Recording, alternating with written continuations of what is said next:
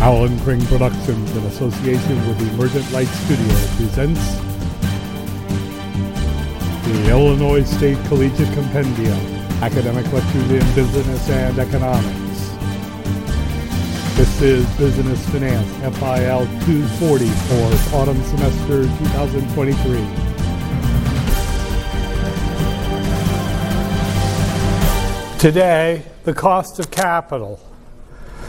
I'm going to go through the markets, and I have a guest speaker, an expert on market conditions, who's going to speak for a few minutes, and that'll help clarify investments that you may want to be thinking about making.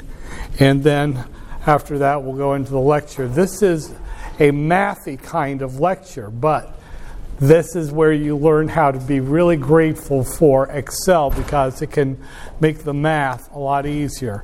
Now today I'll go through just the first round of it, and then we'll come back and do it again on Wednesday to get it reinforced, and I'll build the templates with you on Wednesday so that you see each piece of it, and it kind of makes more sense to you, the equations do. But first I'll look at the numbers and then a guest speaker. We have a bull day here, but it's kind of an odd bull day because you have the Dow up $511, but that's pretty meaningless. It's the meaningful part is 1.58%. Oddly, though, then the S&P is up only 1.20%, and the NASDAQ is up only 1.16%. So this is sort of a reverse of what you usually see.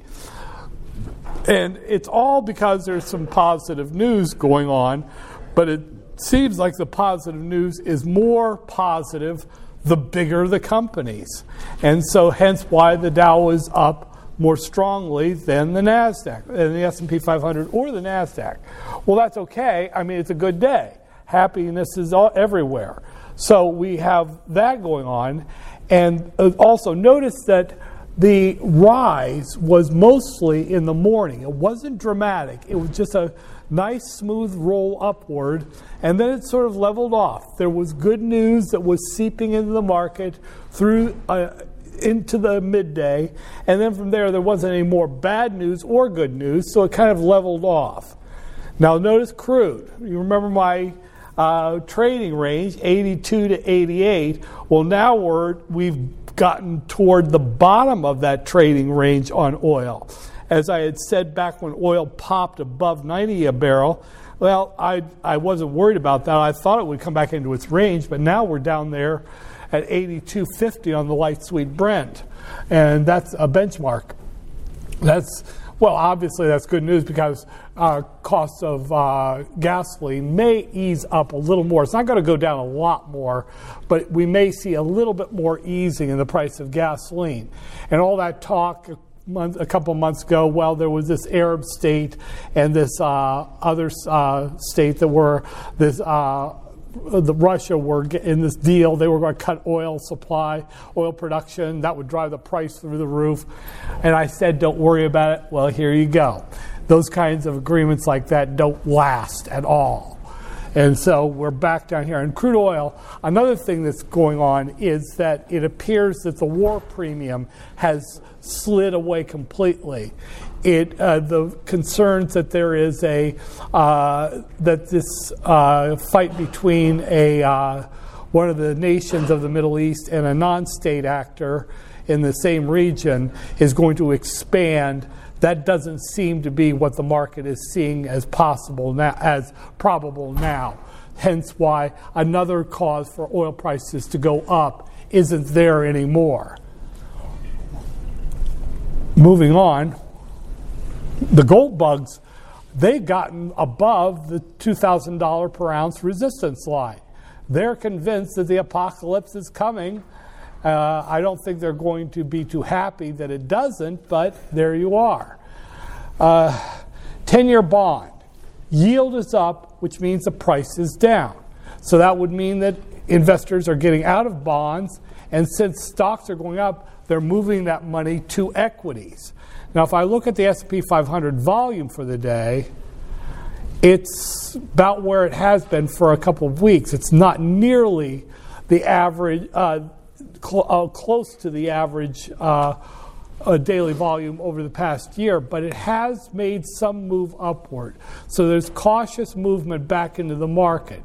The idea that there's going to be this big recession coming, and you still see it now, it's just not, the numbers aren't telling us this.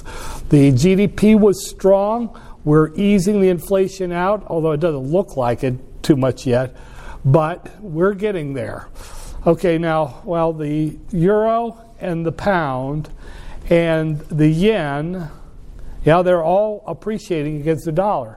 So the dollar has weakened, depreciated against all three of those currencies. Nothing spectacular. What it looks like is that all these currencies are in a trading range right now. They're just bouncing around. For the euro, it would be bouncing around 105 to 107 to the dollar, and the same is happening with the other currencies. Nothing scary there at all. Now over here on the other side of the world, last night, the Japanese yen, the Tokyo Exchange, the Nikkei 225 dropped like a rock right at the opening, but then it just drifted. So something spooked them before the trading began last night in Tokyo. But then from there, it just kind of flowed. There was a little bit of a bull rally there toward the last, in the last hour and a half, 2 hours, but nothing big.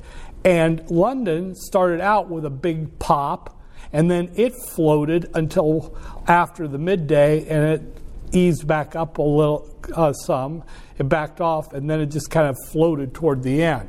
So what does all this mean? Well, there's not a whole lot to worry. The global markets don't seem to be all that concerned about some massive recession or some global World War III, which is good news for you folks.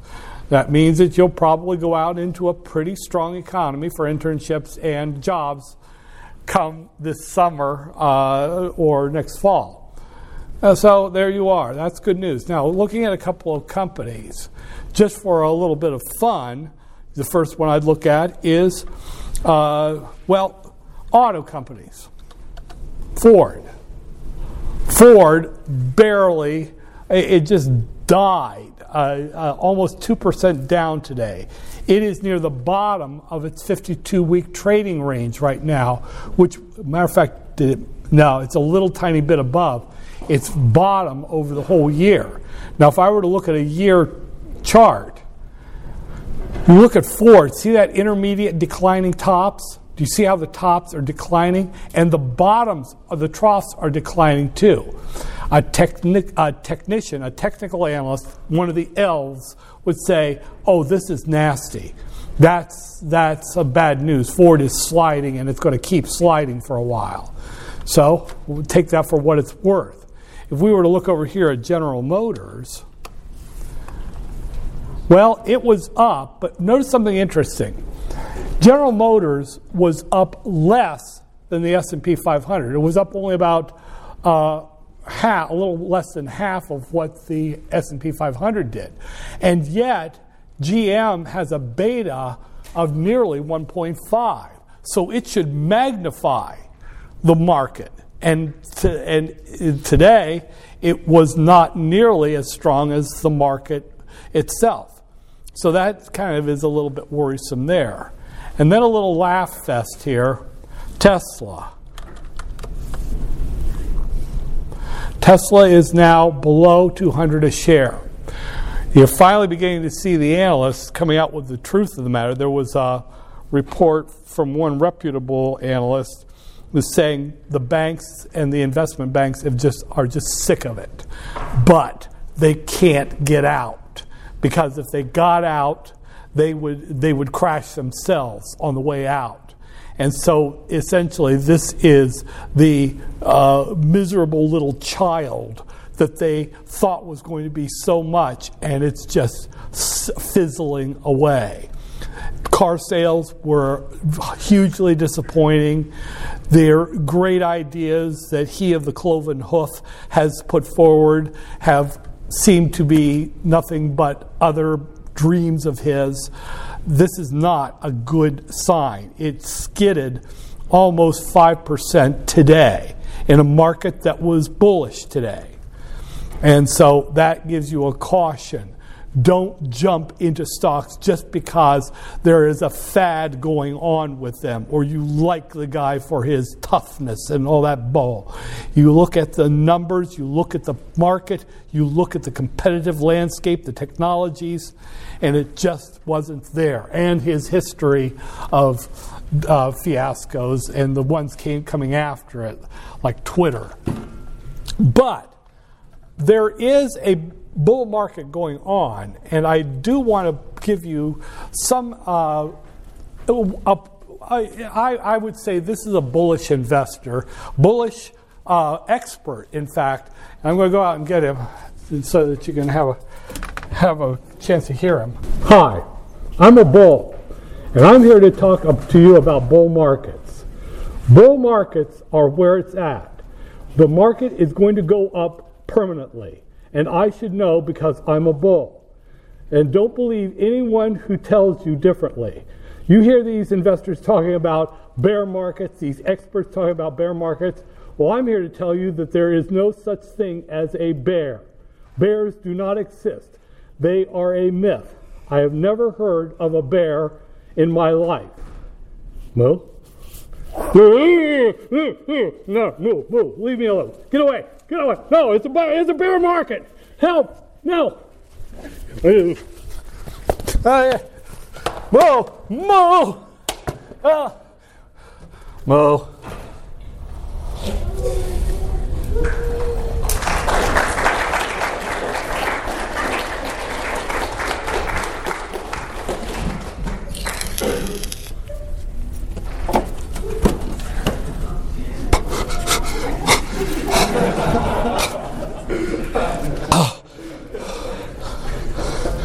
Component cost of capital.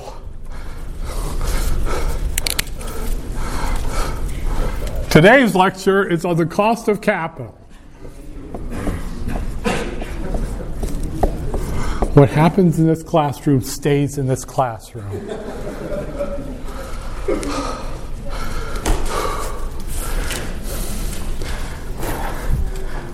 In accounting, numbers, dollars, are everything.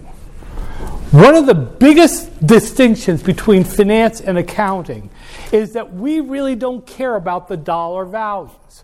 What we care about are percentages. Cost to an accountant is in dollars. Cost to us in finance is in percentages. And so when we talk about the cost of capital, each one of these component costs is going to be a percentage. And so it seems a little odd to talk about the cost as a percentage, but you've already seen me doing it on a number of occasions. You talk about on a financial statement, in the income statement, you have your revenues minus your costs equals your minus your cost of goods sold is your gross income or gross profit. We don't care about that. We care about the gross margin, the percentage. All of those ratios were percentages. Well, a few of them were multiples, but we didn't talk about dollars at all. And in fact, you've seen the first of that when I talked about debt. When PVZ 50%, 2030. 8, there's a cost, the coupon. Now I can turn that into, that's a coupon rate. Now I can turn that into dollars. You would take the face value, which is always 1,000, times 5.50%, and you would get $55. That is the dollar amount, but we don't care about that. You say, well, you better care about the cost at some point in dollars. Well, we do that, but mostly we just let the accountants do that. But that's the cost of debt, 5.50%. Now, that's a preliminary. We have to dig a little deeper because that 5.50% is actually old history. This bond 10, 20, or 30-year bond. It was issued in 2018, 2008.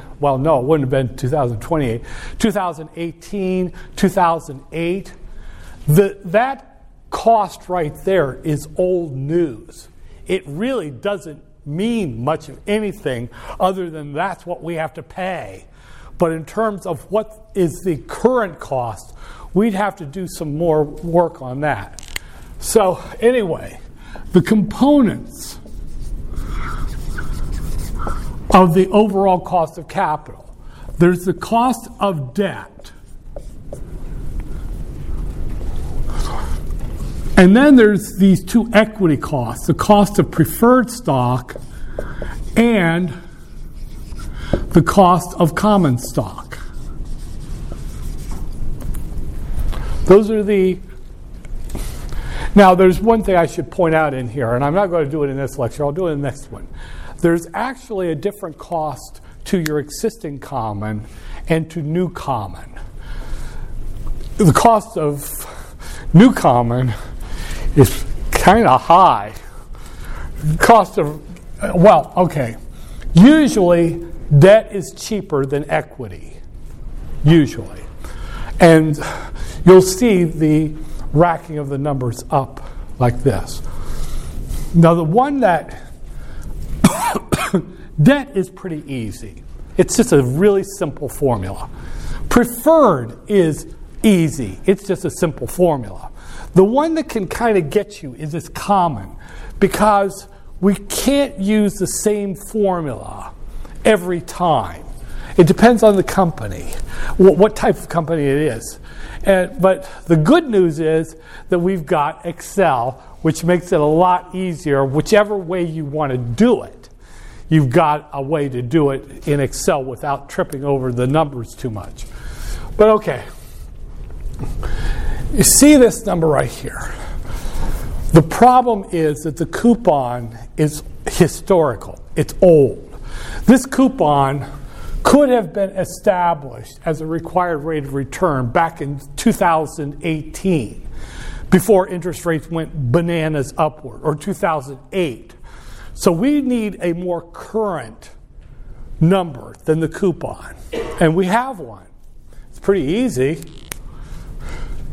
We use the yield to maturity, the YTM, because that's what the market is currently saying the company should be paying. Well, the yield to maturity right now on some, in actual practical terms, you'll see bonds that have coupons like 5.50%, but their yield to maturity is up there like 7%, 7.5% now, because interest rates have risen. So we've got to look at what the current market conditions are. So instead of using the coupon rate, we will usually use the yield to maturity. Now, the way the homework used to go is they said just use the coupon rate. But now in your homework, they will say, okay, the yield to maturity is. Or you can calculate the yield to maturity with that bond calculation sheet that I gave you, as long as you know the price of the debt and the term. But anyway, so there's one other factor involved with the cost of debt. Interest expense is deducted before the company calculates its taxes. So interest expense represents a tax shield. So in other words, the after-tax cost of debt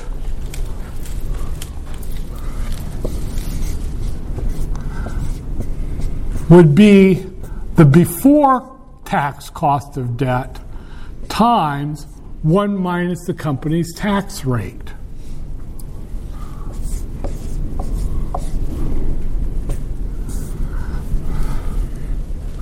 Now remember that this will be the yield to maturity, not the coupon.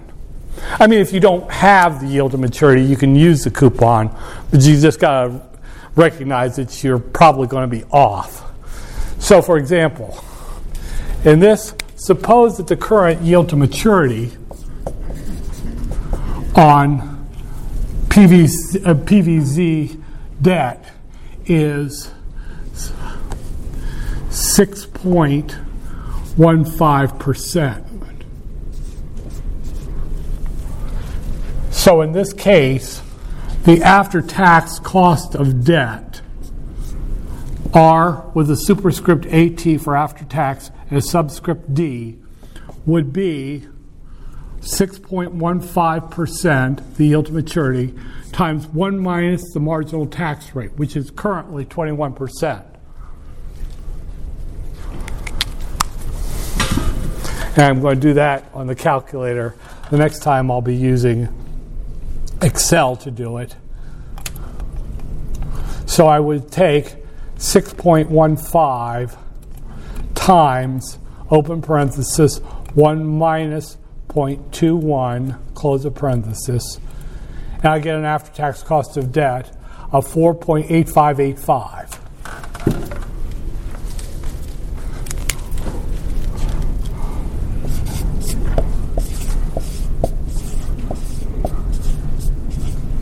That's the cost of debt. And that's the formula for getting it.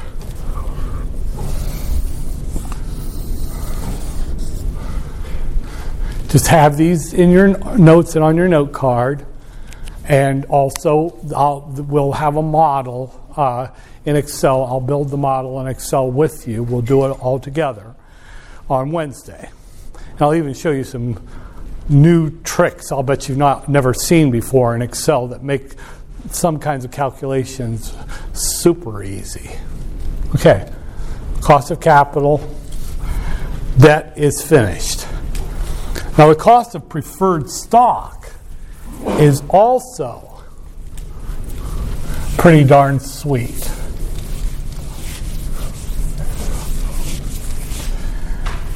And this is a nasty trick. And you'll see me do it 2 times in this lecture. Okay, preferred. I showed you a formula. The price right now of preferred stock, and I'll put PRF down here. Price now of preferred stock is going to be equal, this was a formula I showed you before, the dividend, the constant dividend, divided by the required rate of return. In other words, what investors want that to be paying as far as the percentage return. That was the formula I gave you last week, or 2 weeks ago. Okay. PVZ 2.85% preferred, par value,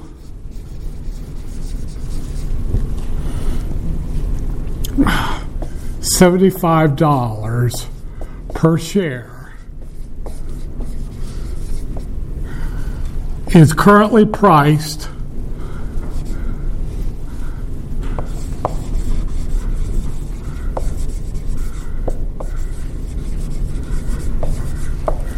at $38.25 per share.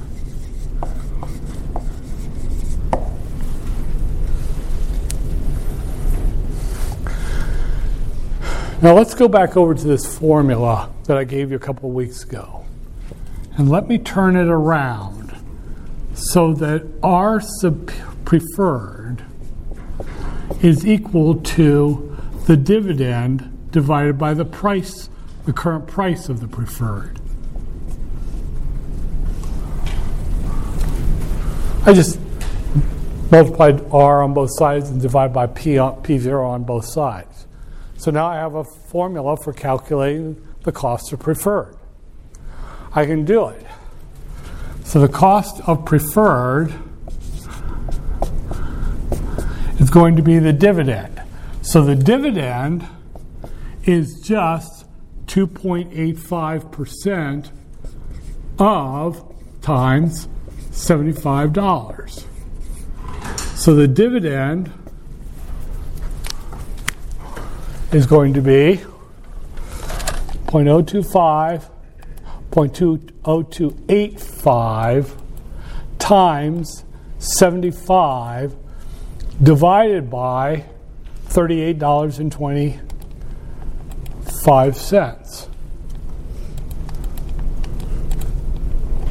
5.59%.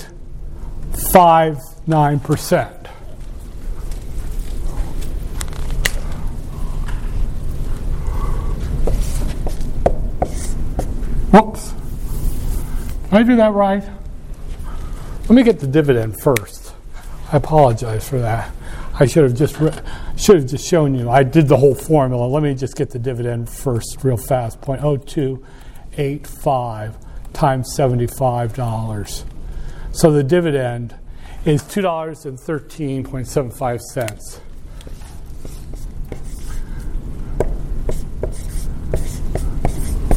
And then I'll take the $2.1375, 2.1375, divided by the current price, which is $38.25. I did the whole formula, and then that's how you get the. Well, it's divided by $38.25. Get that number back again. 5.59%.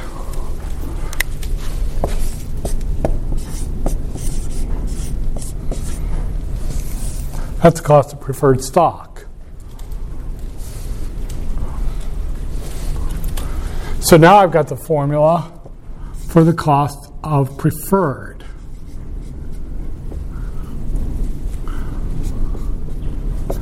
You just take the dividend divided by the current price of the preferred. So there's another one done.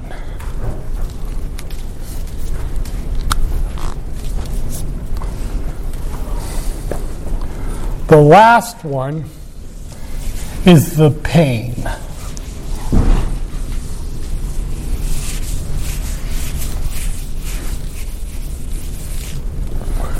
Cost of common. Start with the one that's the easiest. An older company that has a stable dividend growth rate. I gave you the formula for common stock. By the way, the book says the cost of retained earnings. That's not really a good way to put it, but common stock. Now, if the company has a constant growth rate of dividends,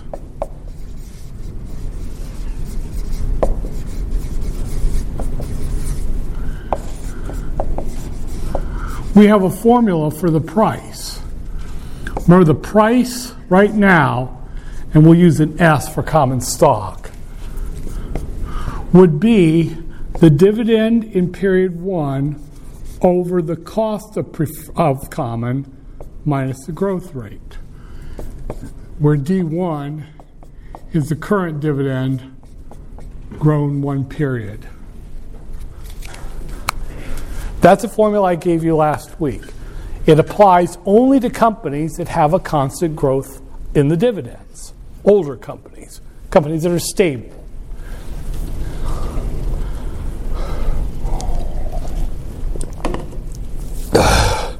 Okay. Oh, let's go. Now I'm going to do some cross multiplication here. You don't need to write this down. I'm just showing you how I get. I'm going to tease out the R sub S, the cost of common stock. I'm going to cross multiply so I get R sub S minus G equals D1 over P0 of the stock. I just multiplied both sides by this and divided both sides by the price. And so finally, the cost of the common stock would be the dividend in period one divided by P0 sub S plus, I'm going to add the growth rate to both sides. That's all I did in that step. So now I have a formula for calculating the cost of common stock. But it applies only if the company has a constant growth rate of dividends. So it doesn't apply to all companies. But it's a place to start. So on this one, our first formula is the cost of common stock is the dividend in period one divided by the current price of the stock plus the growth rate.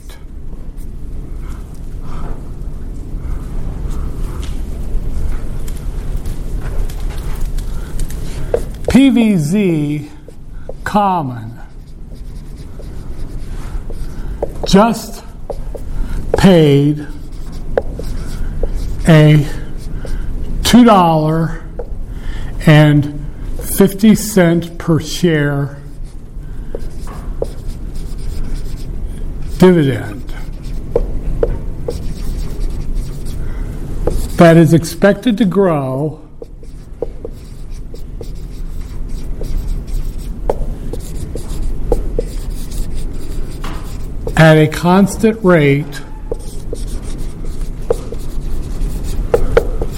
3%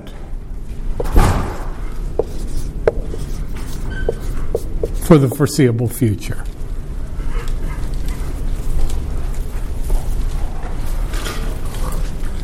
The current price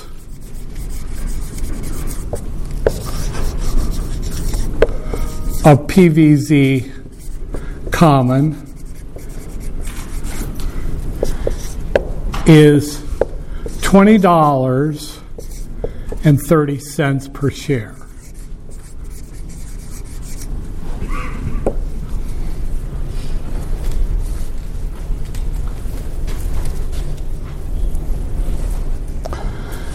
Let's write that down, and then I'm going to use a formula to get it. Okay, first thing I'm going to need is D1. D1 is the current dividend times 1 plus the growth rate. So that would be the current dividend, which is $2.50 times 1 plus 0.03.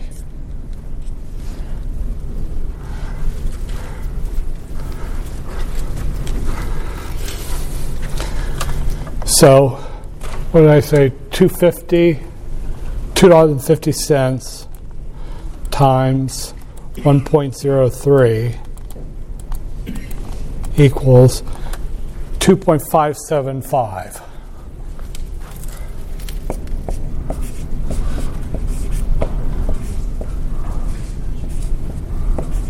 $2.57.5.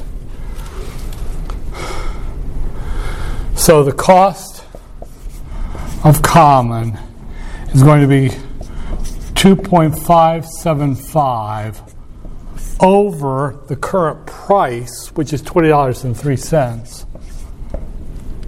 $20.30, and then plus out here. Make sure you keep that plus 0.03 separated. So I'm going to take the 2.575 divided by the current price, $20.30, and then I'm going to add the 0.03, 15.68%.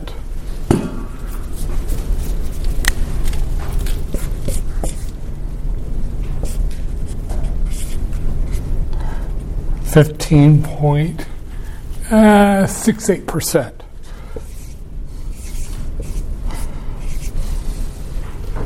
So there you go. That's how you do it. Just an example, and I'll do this again on Wednesday. I'm not going to leave you hanging with just one example, but we will use Excel to accelerate this process. Where am I? Okay. Here's the problem.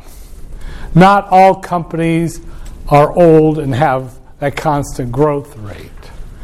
However, this model for old growth for old companies is informative. It gives us an insight, a couple of insights. Notice that the cost of equity, and therefore the overall cost of capital, goes up as the price of a stock goes down. That is something that companies kind of don't pay attention to, is that over a long period of time, if their stock price is going down, the cost of equity is going up. There were a couple of examples when I was a consultant where at a meeting I would say our stock price is going down, it's going into the toilet. And I would get this response like, well, yeah, so it doesn't affect us. You know, what's that going to do? The first thing is, well, if you go out there and try to raise more equity capital, you're selling the stock at a low price. So obviously right there you've got a problem. The second problem is a little bit subtler, the second issue. No, but let me point that out. That stock price going down is like a fever. A low-grade fever. A company doesn't even notice it at first, but it has a cumulative effect on the company's operations because the cost of one of its components, component cost of capital, is rising. Therefore, the entire capital structure of the company is becoming more costly. And that's a problem, and it hurts over a period of time. That's why when you see a Tesla beginning to slide, that's not just, it's going to be a bad, stock going down in price. No, that could be an indicator of something more darker. It's like Ford. When I see Ford heading for its 52-week low, and it doesn't seem to want to stop because both the tops and the bottoms are skidding together. Well, that's an issue. That's something that is telling me Ford might be in more trouble than we think because the stock price is going down. Boo-hoo. But that tells us that there's a the whole capital structure is becoming cheaper, more and more expensive over time.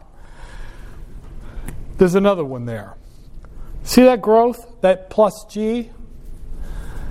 In other words, as a company's growth rate increases, its cost of equity capital increases as well.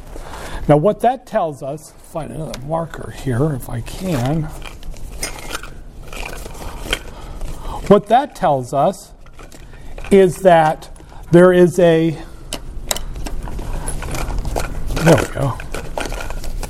There's the marker. Okay, that tells us that growth actually costs.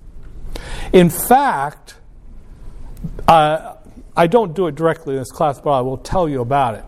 In my another class I'm teaching, a higher level finance class, it actually is the case that there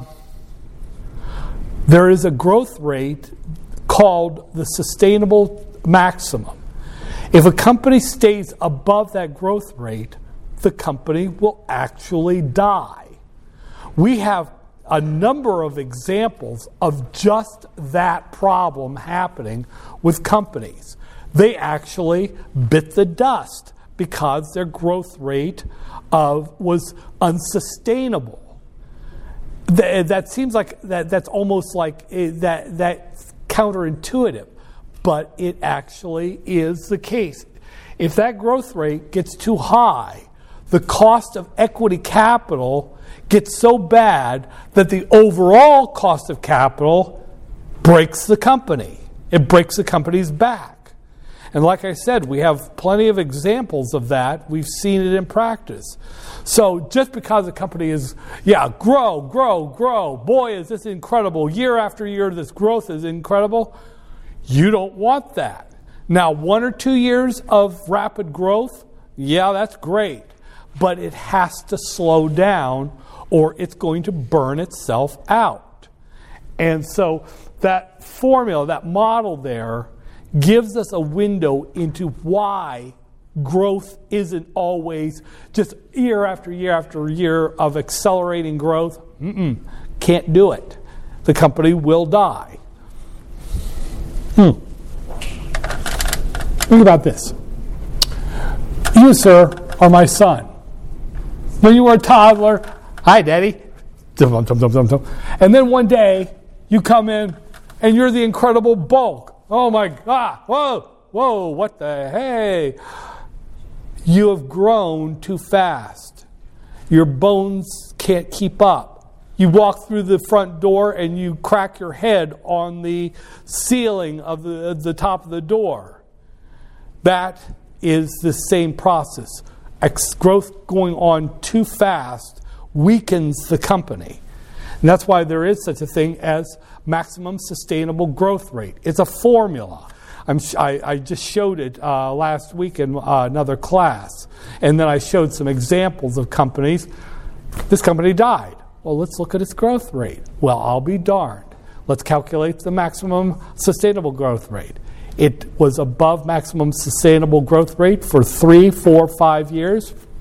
No surprise that it died. Okay, so enough of that. What do we use, though, if you don't have a company that is old, it's got a constant growth rate? Still trying to find another. Let me see if this one works. Okay, this will do. What happens if we have a company that is an old constant growth rate? Okay. Do we have anything else we can do? Well, yeah, I showed you one. You can use the capital asset pricing model. The expected return to a stock is going to be the risk-free rate plus the beta of the stock times the expected return to the market portfolio minus the risk-free rate. This marker isn't working either too well. Okay. Yeah, you can use it. I mean, it's there. It's a solid model. We usually use it to calculate investments, the expected return to a stock that you've bought. But it's perfectly fine to use for calculating the cost of equity capital. Because at least theoretically, the expected return to the investors would be the expected cost to the company of the stock. They should be about the same. So the CAPM can be used. Our results are mixed, though, using CAPM. Now, if you were to use, you got an old company. Okay, let's use this constant dividend growth model to get the cost of equity. And then let's use the CAPM to get the cost of equity. Usually they're pretty close, but sometimes they are spectacularly different. And there are theories of why this happens. It's not normal, but it does happen. So you have to kind of take your choice. One thing that is done oftentimes in older companies where you can use the constant growth rate dividend model, but you can also use the CAPM. There's a beta. You take the average of the two numbers. This one came out with a cost, did I throw it away? 15.68. Suppose that the CAPM came out with 16.27. You'd probably take the average of those two. However, there are companies that don't have a beta. And you can always get a beta from a comparable and take a stab at it that way. But there's a third way too.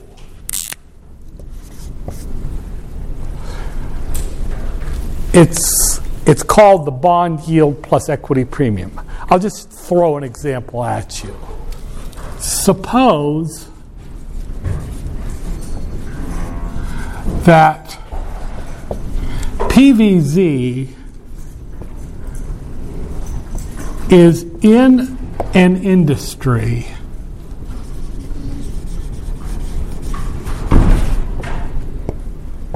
that has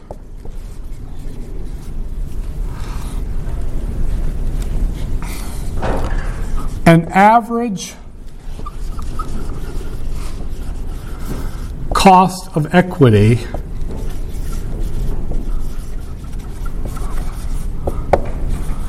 of 24.60%.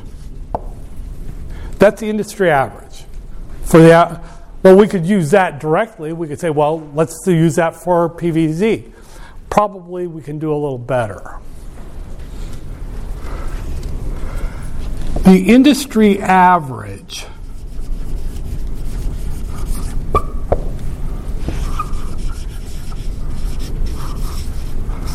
for bond yields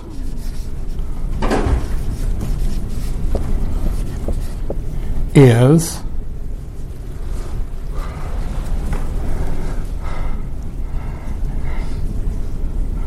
6.70%.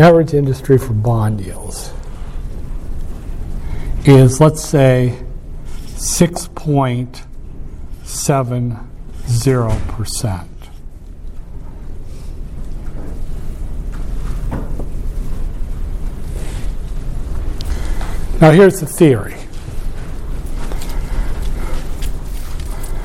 That the cost of equity is the bond yield of the company plus an equity risk premium. In other words, we are postulating that the cost of equity is the cost of debt plus an extra kicker because it's equity, so it's riskier.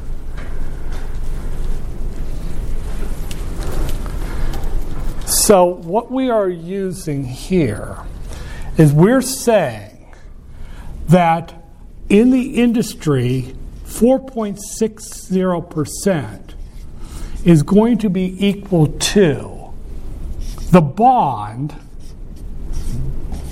yield to maturity, the average bond yield to maturity, plus an industry equity premium.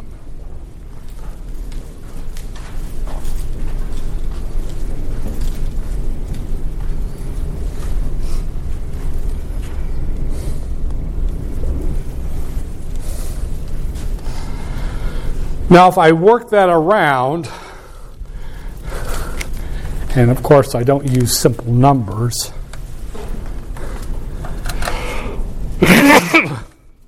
the industry is telling us, and of course I exited the calculator, it's telling us that 24.60% minus 6.70% is the industry equity premium, 17.9%. 17.90% is the industry's equity premium. So if I can get the yield to maturity of PVZ and add it to the industry equity premium, I'd have an estimate of PVZ's cost of equity. And of course, I erase the... What did I find that bond yield was?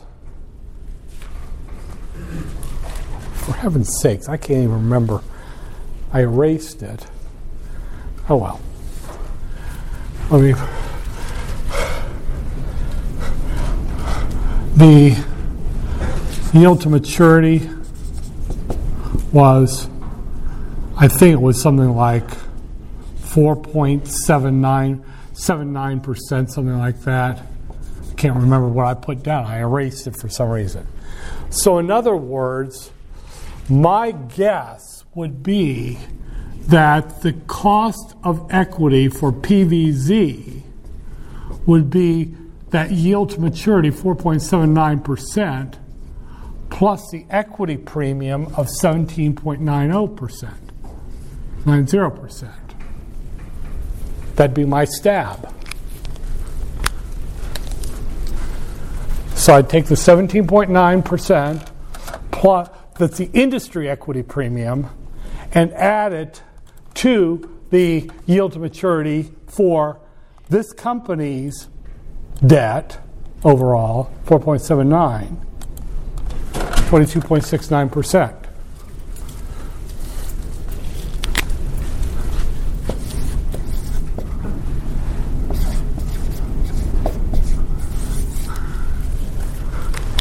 It's a stab.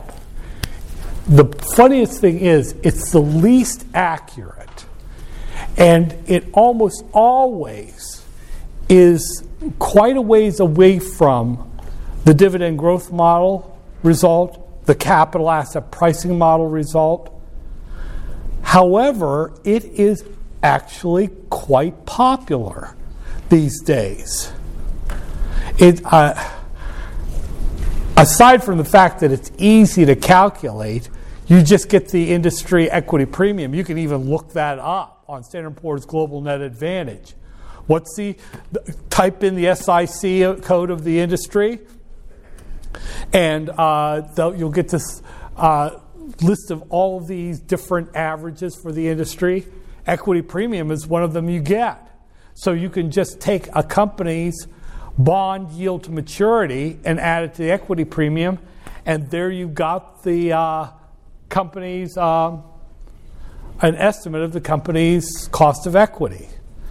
It is usually, and I did it here, if you saw, I was trying to think of numbers to do, it's usually quite a bit higher for some reason than the other two would be. But still, it's kind of a hot item. The argument against it is that there are too many factors in any given company that make it so that looking at averages and applying them to the company is not a good idea. There's too many weird things about you to consider averages. Well, the average guy is 5'8". Now, you're not 5'8", are you? The average guy is 200 pounds. You're not 200 pounds. If you are, you need to lay off the food, okay? Really, all you can eat cheeseburgers at Earl's House of Cheeseburgers, you got to quit. Your metabolism is slowing down, like mine did. Okay, that's the argument against it. You're looking at too many things about an individual company that are different from the industry to say, well, the equity premium of the industry is the equity premium of this company. No, not likely. So, but like I said, it's very popular. Now, taking all this off, and again, if you know my style, I'll go back and do this again. But getting to the end, first things first, the term capital structure.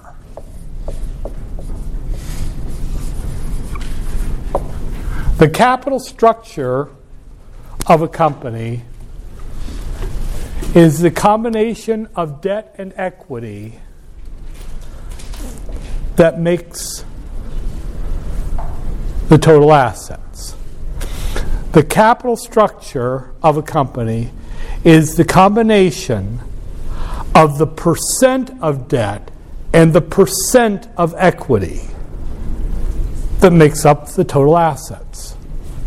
The capital structure is a combination of the percent of debt and the percent of equity that makes up the capital structure. So in other words, I could say, well, the capital structure is 25% debt, 75% equity. Or the capital structure is 50% debt, 50% equity. That's all I'd say is how much debt and how much equity as percentages add up to 100% of the company. That's all it is. There's nothing complicated about it. However, behind it, most companies have a smaller percent of debt than they do of equity. 25% debt, 75% equity. 10% debt, 90% equity. Only rarely will you see a company that has a larger percentage of debt than of equity. I mean, theoretically, you could have a company that's 100% debt, 0% equity. That would be a pure debt company. On the other hand, you do see companies that are very tiny on the debt. 5% debt, 95% equity. There are just some companies that don't use debt in their capital structure very much. It's a bad idea because you're not achieving gains to leverage, but that's the policy of the company. So it can go both ways. You can have companies that are heavy debt, light equity, or light debt, heavy equity. Or you could have 50-50. But the upshot is that we are going after the weighted average cost of capital.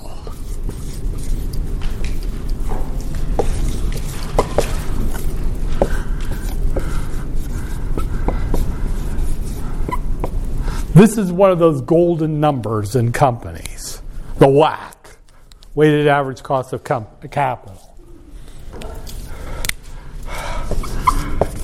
And unfortunately, it's inappropriately used. Companies will use WACC to discount cash flows, which it should not do. Companies will use WACC for other things, which it should use it for. But essentially, it's just the overall cost of the capital. Here's how you do it. The WACC. Okay, I guess I'm just kind of doodling here on the board. So this is the whack-a-doodle. Jeez, I'm trying hard. The WACC is the weight of debt times the after-tax cost of debt plus the weight of equity times the cost of equity. Now remember that equity could be preferred and or common. So technically, I could write a little bit more detail by saying WACC is the weight of debt times the after-tax cost of debt plus the weight of preferred times the cost of preferred plus the weight of common, WS, times the cost of common. Just to granularize it if the company has preferred stock. But one way or the other, that's the WACC. And there is a really sweet routine for calculating this very rapidly in Excel. I mean, if you do it by hand, it'll take you quite a while. Even if you do it in Excel by what you would think is a normal way to do it in Excel, it still takes a while. But Excel has a nice little trick for calculating weights and then really fast and then multiplying the weights times the costs just in the blink of an eye. It's just amazing. I've used this before, but unfortunately, my version of Excel that I have at my flat just doesn't want to do it. It just keeps bitching at me about it. I don't know why. But here on this computer and on your laptops, if you got Office 365 loaded, it does it in the blink of an eye. It's just a really, really gorgeous thing. Let me show you. I'm just going to show you a quick, dirty example of it. Okay. Okay, let's say you've got, oh, first things first. I'm going to show you a nice little trick. Right click on your sheet, view code. When you see general, click on worksheet. Now I'm going to write a little tiny snippet of VBA just to give you the sense of it. If you're taking that, if you started taking that Wall Street Prep Excel crash course, you'll see this. I'm going to write cells dot entire column. Try that again. Column dot autofit.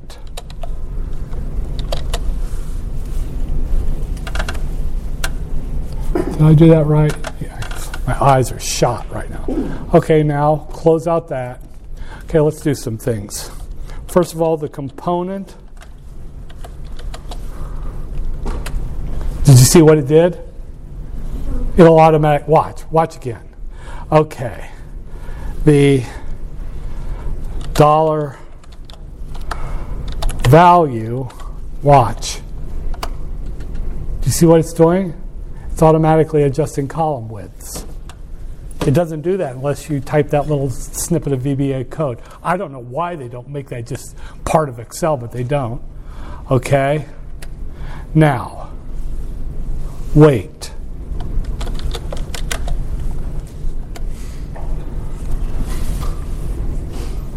Okay. So let's say debt. I'm just going to throw some numbers in here. Preferred, common. Let's take the debt. Let's say that there's $12 million in debt. Let's say the preferred is $2 million. Really?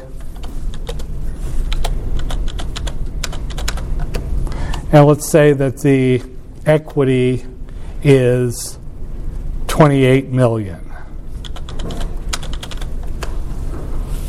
Now, the old way to do it would be to add these up and then take each one, like 12 million, divided by the sum. 2 million divided by the sum. 28 million divided by the sum to get the weight. But there's a faster way. Watch how I do this. I'm going to highlight that column. Now you see that little icon that just popped up there? That's an analytics. Click on it. Now find the totals and skid over percent of totals. Well, spank me, Jesus. Look at that. You got your weights. Now, yes, got it? That's a very cool thing. Now, watch this one. We're going to get the WACC. You ready for the WACC? WACC equals sum product of this column by that column. My ass. Oops, I did that wrong. Oh, I forgot to put in the cost. God. Cost of capital. Sorry about that. Cost. Let's say that the cost of debt is 5.8%. I was getting ahead of myself. The cost of preferred is 7.25%. And the cost of common stock is 14.66%. Now I can get the WACC.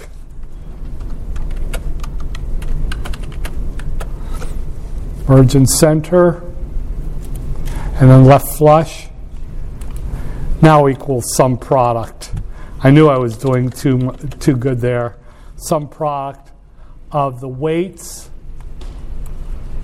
comma, by the costs. So this company's weighted average cost of capital is 11.78%. I used to spend about a half an hour just doing this part. And now it's just a couple of stupid pet tricks and you're there. I'll do this again tomorrow. You notice that little trick right there with this.